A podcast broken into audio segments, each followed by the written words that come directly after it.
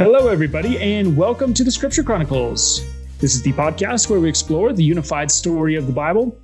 I'm Dylan, and joining me today is Corey Howitt. Corey, how are you doing today?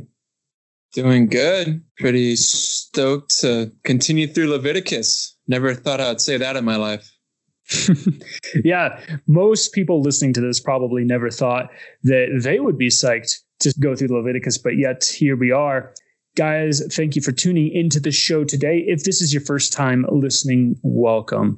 This podcast is cumulative. Here we explore the thesis that the Bible is a single unified story that ultimately points to Christ because we have that thesis, we're going through the Bible in real time, highlighting key elements of the story and showing how it all works together. Because of that, it is beneficial to listen to all of the episodes sequentially to get the best picture of where we're going. So, if you haven't yet done so, I would recommend listening to the episodes preceding this one if possible.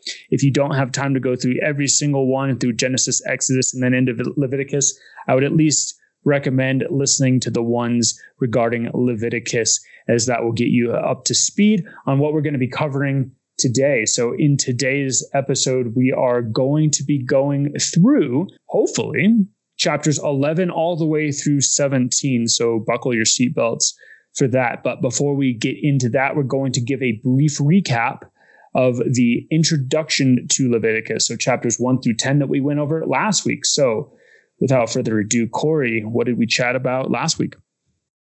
Yeah, I can't believe we made it through 10 chapters last week. I don't know why seven chapters this week seems so daunting. Last week, we talked about the book of Leviticus being this mirror image with uh, certain themes, all centered around chapter 16, the Day of Atonement. And so the first section was the first seven chapters, and it's all about the different sacrifices. We talked about how there's five different offerings to make there's burnt offerings, grain offerings, peace offerings, sin offerings, and guilt offerings. God is providing a way for sinful people to be brought into his presence. And this is going back into the big problem that we left off Exodus in. And we mentioned that Exodus leaves us off with the tabernacle being built good, just as God had said it should be, but nobody can enter the tabernacle, not even Moses. And so God had to go over the different sacrifices and cleansings that needed to be made. And that brings us into the next section, which was chapters 8 through 10, which went into the priesthood. And so Moses had to make sacrifices for Aaron and his sons. Once the priests were properly clothed, once the priests um, had properly cleansed themselves and Moses made sacrifices for them, then in chapter 9, Aaron was able to make sacrifices for himself and his sons, and then they were able to really start serving within the temple. But of course, you know, leave it to God's people to mess things up. And in chapter 10, Aaron's sons had lit an unauthorized fire or incense before Yahweh inside the tabernacle. We weren't exactly sure like what they did wrong, but you know, according to Exodus 30, that laid out the rules for the altar of incense and what it was inside the tabernacle, they did something other than what God had commanded. They did something that was maybe right in their own eyes, but not right in God's eyes. They done goofed up, and Aaron's two sons lost their lives because of it. Here we are now, continuing out of that story back into more commandments, more laws.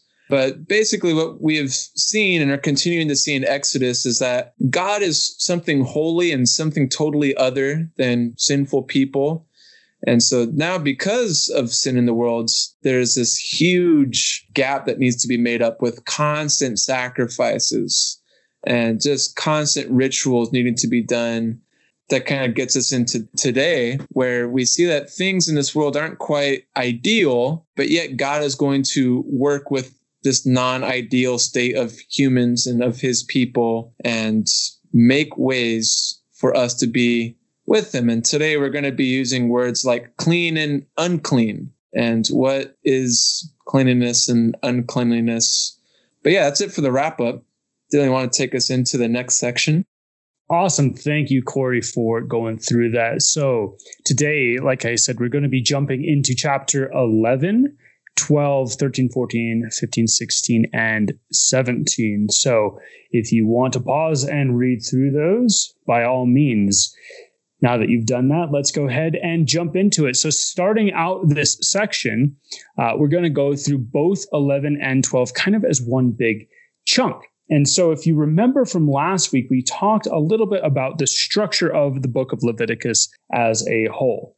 And so, Leviticus kind of has two halves to it, with one section right in the middle that serves to be the main focus of the entire work. So if you look from chapter one through seven, you have a section on sacrifices. Then chapters eight through 10, you have the ordination of the priests. Then you have a section on ritual purity from 11 through 17. Then on the other side of the center divide, you have 18 through 20, where you have a section on moral purity that aligns with the section on ritual purity.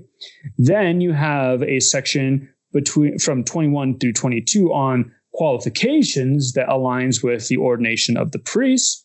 And then finally, you have a section in 23 through 25 that deals with the feasts that aligns with the section on sacrifices at the other side of that. And right in the middle there, you have the Day of Atonement in chapter 16, which is really the main point of the book. So we're going to be getting into that today. But before we do, let's go ahead and jump into the section on ritual purity. So to start this section off, we have an entire section dedicated to talking about what is clean and unclean as far as food goes. And so this is a topic that we've already touched on that is eating and what should be eaten and what shouldn't be eaten. All the way back in Genesis 1, 2, and 3, we talked about what should be eaten and what shouldn't be eaten. And it's consistently an important idea that there are things that are good for food and there are things that are not. So, carrying on with that idea now, we're talking about what is clean and what is unclean with regard to various types of animals. And so as we go through this list, we'll point out a few things that are a little bit more detailed so that you guys have a good idea of what this section's about. And then we'll kind of give an overview on it about why it is actually important and what the author is doing with it in the book as a whole. So, Corey, go ahead and jump us into kind of what exactly is going on here. I don't know if you guys are like me. who've always kind of wondered, like, what's the deal with kosher foods, but never really got into studying it. This is where kosher food laws are Leviticus chapter 11. And so, not going to go super in depth, but let's get into what's the language like of Leviticus 11. And so, it starts out with these are the animals that you may eat. And it starts with the animals of the earth, and then it's going to move to the animals of the waters, and then it's going to move into the birds of the sky. And we've seen this uh, three tier mentioning of animals again back in Genesis chapter one. And so everything goes back to the first three chapters of Genesis, man.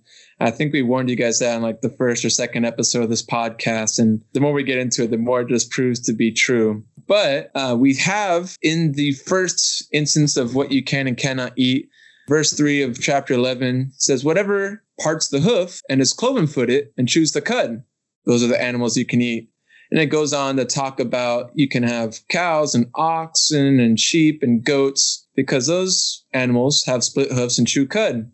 And then it goes on to give examples of things that are not good for eating, like pigs and camels because they have split hoofs but don't chew cud, or the hare and the rock badger because they chew cud, but without having cloven hooves. Okay, and for whatever reason, that is God's big general guidelines.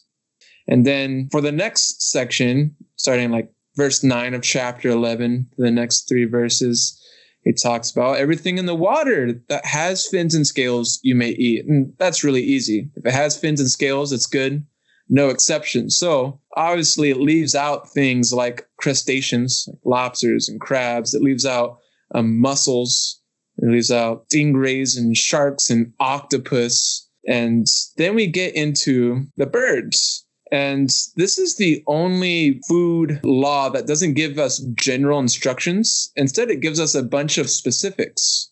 And so it says, you know, don't eat the eagle, the bearded vulture, the black vulture, the kite, the falcon of any kind, any raven, ostrich. And it goes on and on for like, I think it's like 21 animals. But basically, the general idea, although it's not given in the text, is something like don't eat vultures or birds of prey. And so what you're left with is like chickens and pheasants, or what we see in the Bible so far, we've seen God provide quail for his people. Within the sacrifices, we see that doves and pigeons are able to be eaten. So we see these birds that aren't birds of prey and aren't vultures. They pretty much are limited to eating seed and things like that or fruit, and those things are good. Um, but then we have another section of insects. And so if you see a winged insect that goes on all four, that's detestable to you. Don't eat it. But if they have jointed legs above the feet, you know, those legs that have really high, what looks like knees and goes way above their feet, those things you can eat. So things like locusts or crickets or grasshoppers. And it even adds in a bald locust as something different from other locusts. But okay, another general idea. And then from there, we get into this idea that you shouldn't even touch the unclean animals down in verse 24 of this chapter. And you definitely shouldn't touch their carcasses. And so, sorry if you're pet fans like dogs and cats, it says animals with paws are no bueno no moles, rats, mouses, and then no like lizards, geckos, those reptilian type of things. And you're not supposed to touch them besides just not eating them. And so if you are to come in contact with one of these things, there's special ways in which you have to wash yourself with water. And then if you come across a carcass, let's say if a clean animal dies, this is down in verses like 39 and 40 you can touch the carcass, but you will be unclean until evening. And if you eat of it, you have to wash your clothes and you'll be unclean till evening. So, yeah, sure. If you know you like roadkill, you can go ahead and eat the deer you just ran over. But just know that you cannot be entering God's presence. And that's kind of the big idea between clean and unclean, This we'll get into more. But a big idea from this section comes in verses 44 and 45. It's almost like a summary of chapter 11 and why God is giving all this. And so God says, I am Yahweh your God. Consecrate yourselves and be holy, because I am holy. Do not make yourselves unclean by any creature that moves along the ground I am the Lord who brought you up out of Egypt to be your God. Therefore, be holy because I am holy. And so, this is the big crux of the matter. I know we like to make it about, like, oh, is it because pigs are dirty and like get things like the swine flu if you eat pigs, or you don't want to eat bats because you'd get, you know, some sort of COVID related virus? Like, well, maybe God in his wisdom did that, but as far as what God says and what it comes down to is follow me because I am holy. And if you follow me in faith and obey these things, I will make you holy. Pretty cool. We see that the Holy One gives guidelines for what is holy and not holy and what is clean and not clean. And he actually makes people holy. So he has that power to spread his holiness to others and we see that he does it with those who obey by their faith. Yeah, exactly. So there's a little bit of detail about this section. Oftentimes, I know it is tempting to skip over Leviticus in your year long Bible read uh, simply because of all of this law code. So, hopefully, that acquaints you a little bit more with exactly what's going on in this section. As far as the big picture, however, goes, Corey did point this out already a little bit, but this section, that is 11 and 12, really serve to point back to Genesis 1. Corey did say that.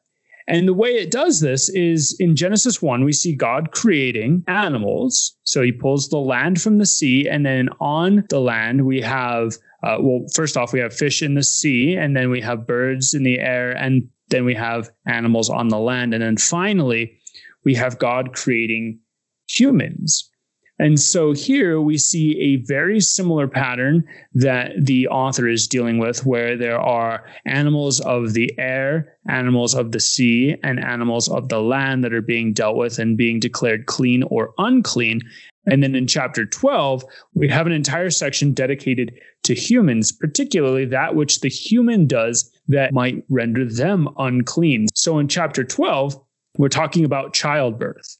If you remember all the way back to Genesis, you'll know that as soon as humans are created, God charges them and says, Be fruitful and multiply. And we talked about that a little bit in our initial Genesis episodes. And we also pointed out the fact that humans are told to be fruitful. And we thought that that was interesting insofar as the only other thing that bears fruit are the trees that are created. And so there's this interesting connection between humans and trees at that point, and human offspring thereafter are often referred to as fruit or seeds, etc. And here again, we see a very similar scenario. So in chapter 12, the Lord speaks to Moses and says, Say to the people of Israel, if a woman conceives and bears a male child, etc., that word for conceives in Hebrew is the word for to bear a seed or to have a seed. And so it is an agricultural term. It doesn't strictly mean be pregnant like our English term, be pregnant. It's bury seed. And so once again, we have a connection all the way back to Genesis with the Lord speaking to Moses and saying, if a woman bears a seed, a man child, she shall be unclean seven days, etc. And so this whole section is really serving to point back to Genesis in that regard. Also, if you remember from our Genesis conversation, particularly that of chapter three, you'll note that chapter 3, verse 15 in Genesis is monumentally important. And we referred to that a whole bunch of times throughout the podcast. And it's important insofar as that is the time when God promises a Messiah for the first time. In Genesis 3:15, God says that the woman is going to bear a seed and that the seed of the woman is going to crush the serpent's head, and that the serpent is going to bruise the seed's heel. From that point on, we're consistently looking for that seed and asking the question is this the one who is going to return us back to the ideal state? And so humans are exiled after that from the ideal state and are constantly at a point where they are trying to get back to that ideal state. But it is only through this seed that that will transpire. And so as a result, the text up until this point has consistently dealt with that idea and that theme. Now, from Exodus and into Leviticus, we have a covenant being cut between Israel and God. And this covenant is a covenant that will allow Israel to have some semblance of access to God as a result of God's cutting of this covenant with them. And so the idea of God placing himself in a box, the tabernacle, which we've already dealt with, and coming and dwelling with his people is one step closer to that ideal that we're hoping to get back to. And now in this section, we're getting a glimpse of God kind of reinstituting that creation ideal between humans and himself and saying there are certain things that I declare good for you and certain things that I declare not good for you. And therefore, just as in the beginning, where God says, I declare certain things good and certain things bad, humans need to follow that which God declares as good, or in a sense, clean, in order to come before him because, as the main conflict states, the primary reason that humans are even in this predicament is because they consistently want to choose their own wisdom over and against God's. Now, humans, in order to be made holy and brought before the presence of God, need to do one simple thing. They need to follow that which God has spoken. And in so doing, they can be made holy and can enter God's presence thus returning in some semblance to that ideal state of being able to access God. So that's really what we have going on in this section and then throughout the rest of the book of Leviticus as well. It's really, as Corey said, the main crux of this is God is Yahweh, He is holy. So you people should be holy as God is holy. Leviticus 11 44 through 45.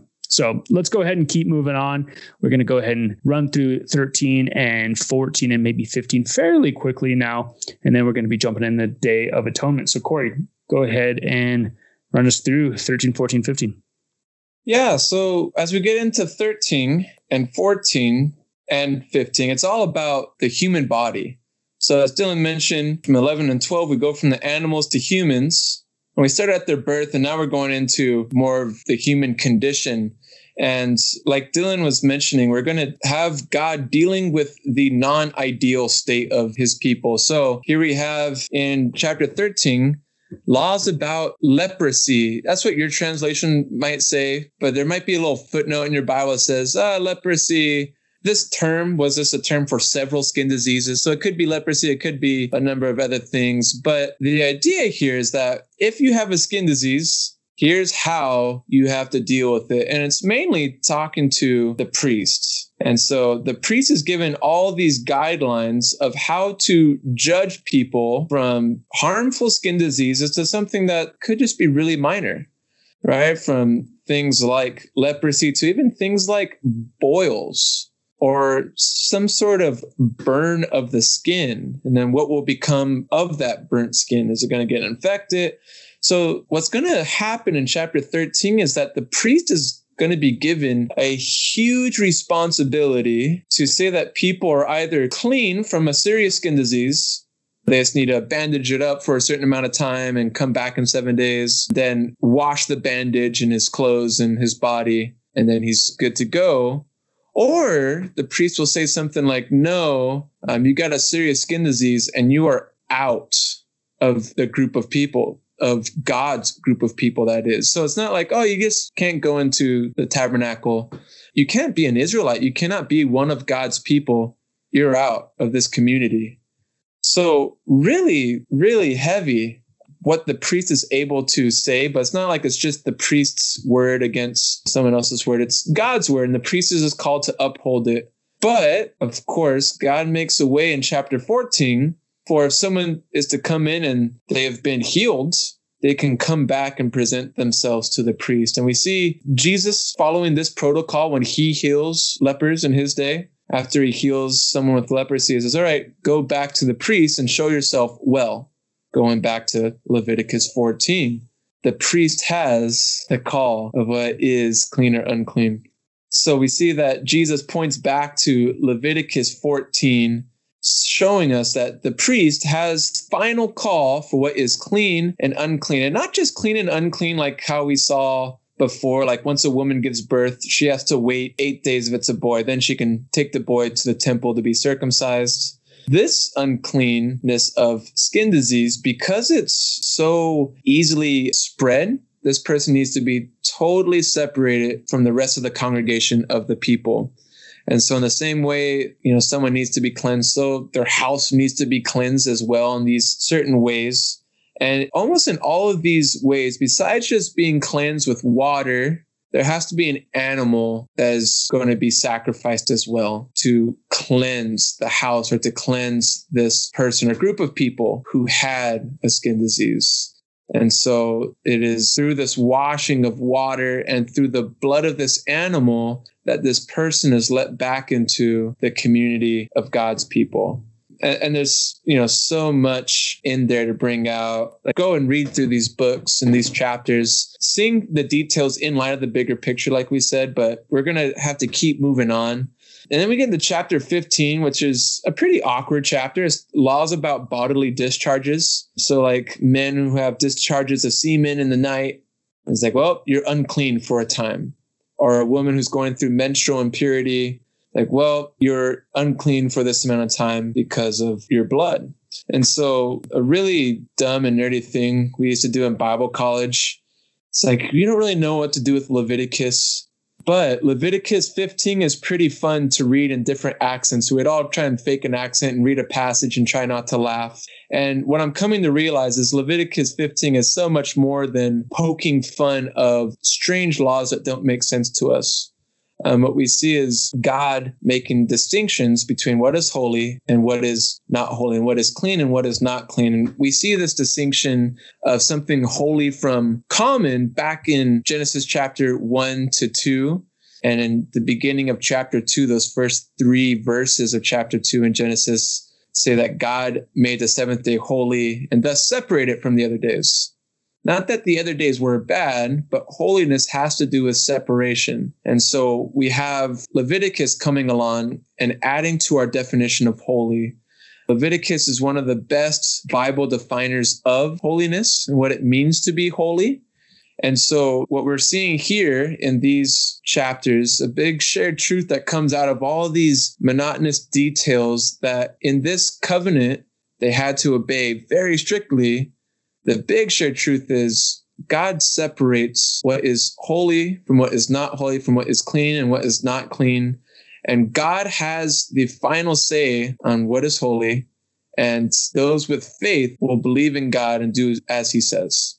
And so for us, we still have to believe and obey God to say what is holy and not holy. But thank God we're not banned from his presence if we're in, like a woman in our menstrual cycle or give birth but we see that God is, like Dylan said, dealing with the unideal state of humanity. Just like how Eve was cursed, God said to Eve, You're going to have great pain in childbearing. And now there's even going to be this separation from God after the birth of the child, which the birth of the child is still such a good thing and such a blessing, but yet there comes about separation. And even once a baby is born, they can't go into God's presence until the eighth day if they're a boy. And so, looking into the life of Jesus, when he was born for seven days, he could not step into the presence of God. And then on the eighth day, he was brought in and he was circumcised. And that's when the prophet Simeon, the prophetess Anna speak over Jesus' life. And I bring this up to say that we're used to talking about Jesus being separated from God on the cross. But his separation from God started once he was born. And for those first seven days, being ritually unclean. Not that he was ever sinful, but he couldn't step into God's presence. And like Dylan said, it is not sinful to be unclean, but it is sinful to step in God's presence unclean, because then his holiness will consume you. Dylan, anything else on these? I would only like to re-emphasize the idea regarding uncleanliness that you just pointed out, and that is that uncleanliness is not a state of sin. It's not sinful to be unclean. As a matter of fact, if you read through these rules and regulations, you will come to find that it's nearly impossible not to be unclean at some point in your life. But unclean is simply not holy. And if you are in a state of uncleanliness and not holy, you must be cleansed or consecrated, just as we've been seeing this idea of consecration consistently crop up before one meets with God. You must be consecrated and made clean prior to meeting with God because you are naturally not holy and God is. And so you must be holy to meet with God. So I would like to once again reemphasize that is that is a major idea behind this section and it will be, continue to be a major ideal behind the rest of Leviticus and even into other parts of the Torah as well. And so, with that, we'll go ahead and jump into chapter 16.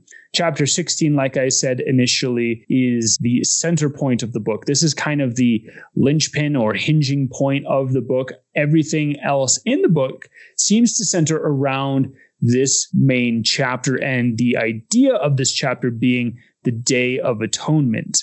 And now, if you're unaware, atonement is a means by which God is, I'll use a theological term, propitiated. That is, he is satisfied such that the one being atoned for does not incur is wrath that they rightly deserve. And so this will be a consistent theme throughout the Hebrew Bible. And then jumping into the New Testament, we are going to consistently refer to the idea of atonement. But here we have a bunch of sinful people. Remember, this is post fall, post Eden, and God is once again allowing for people to come to himself. But people cannot come to God without consequences. The consequences being that they need a blood sacrifice. Either it's going to be them or it's going to be one made on their behalf in order to be atoned for before God so that they can come before him. So that is what this chapter is going to be dealing with. Corey's going to go ahead and jump into it in a little bit more detail. So let's go ahead and get into it. Corey. Yeah, the Day of Atonement is such a rich chapter. If you're going to read any chapter of Leviticus, chapter 16 is the one. And of course, I don't recommend just reading one chapter out of any book. Read through the whole thing, but chapter 16 deserves a lot of attention and focus. And if you guys are like me and you enjoy the Bible Project and scholars like Tim Mackie, Tim Mackie really highlights the importance of the Day of Atonement and he's convinced that a lot of the events in the Gospels are kind of structured around to be like the Day of Atonement. And so not only is it really important to the book of Leviticus, that is, it's the center of the big chiasm that is Leviticus. Chiasm is a word for like structure, usually in poetry, but like there's mirror images on each side of a middle point, and the middle point of the chiasm is really important. And so not only is chapter 16 the middle of the great chiasm of the book of Leviticus, it's also going to have huge implications into Jesus on the cross and the trial before his death. And so uh, I'll kind of come back around to that briefly. But Moses has to tell Aaron and his sons. This is the first bit of narrative literature since chapter 10 the Lord spoke to Moses after the death of the two sons of Aaron, which the last bit of narrative in the book of Leviticus was chapter 10, where Aaron's two sons had passed away. So now we're like picking up where the story last left off. What's going to happen on this day of atonement is that Aaron needs to come inside the holy place inside of the veil that is the most holy place. So usually the priests are just dealing with the outer court of the tabernacle and just within the first part of the tabernacle. The Day of Atonement is when the high priest gets to go inside of the most holy place.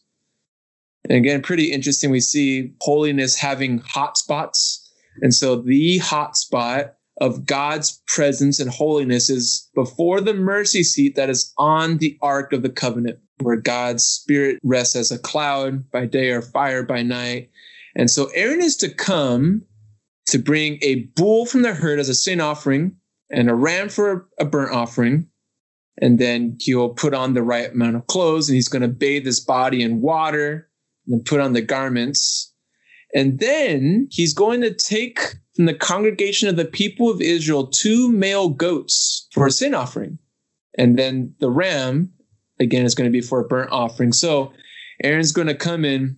He's going to sacrifice the bull to make atonement for himself and his house, just as the priests are called to do with a sin offering. They have to make an offering of the bull for themselves, and then they go on to make offerings for the other people. But then he's going to take two goats and he's going to cast lots over the goats, which is like rolling a die or like breaking a stick in half and like pick for the longer stick. Hopefully, you don't get the short end of the stick. And so they're going to cast lots of the goat, and the goat that gets the short end of the stick will be killed as a normal sin offering. The other goat shall be kept alive. And it says, if your translation is like mine, it says the lot of the alive goat will be for Azazel, which is really weird. It's just an untranslated Hebrew word. Um, literally, it means an entire removal. So this goat is going to be entirely removed from the camp of the Israelites. Some people think that, oh, maybe it's some desert demon. Uh, I'm not kidding us what even some really smart guys will say about this. A lot of translations will have scapegoat. And I think the scapegoat is a really good idea for what's going on here. Once Aaron makes those other sacrifices, he's going to put his hands on the scapegoat he's going to essentially cast the sins of the people on this goat and then have someone who has been made ready in verses 21 through 22 literally says aaron will put them on the head of the goat that is the transgressions of the people and send it away into the wilderness by the hand of a man who is in readiness So someone who's prepared and ready to take on this task for God. And verse 22 goes on to say, The goat shall bear all their iniquities to a remote area, and he shall let the goat go free in the wilderness. Very symbolic here. This goat is carrying the sins of the people out into the wilderness, taking them out of the camp. So all of a sudden, we're given this idea that not only is sin atoned for by the sacrifice, but it's also being cast on a goat and being sent away. Tim Mackie will see this and say, well, when you have gospel accounts that look at Jesus on trial with Barabbas, this really sinful man who basically stands for all of the sins of humanity, and he is let go. But then Jesus, the innocent one, gets killed.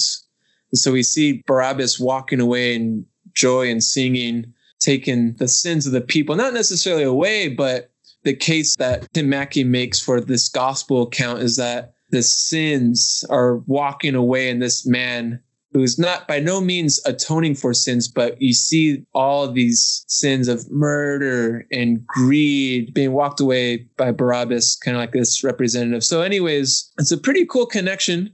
And it's not like one for one connections, but needless to say, the Day of Atonement teaches us a lot about atonement.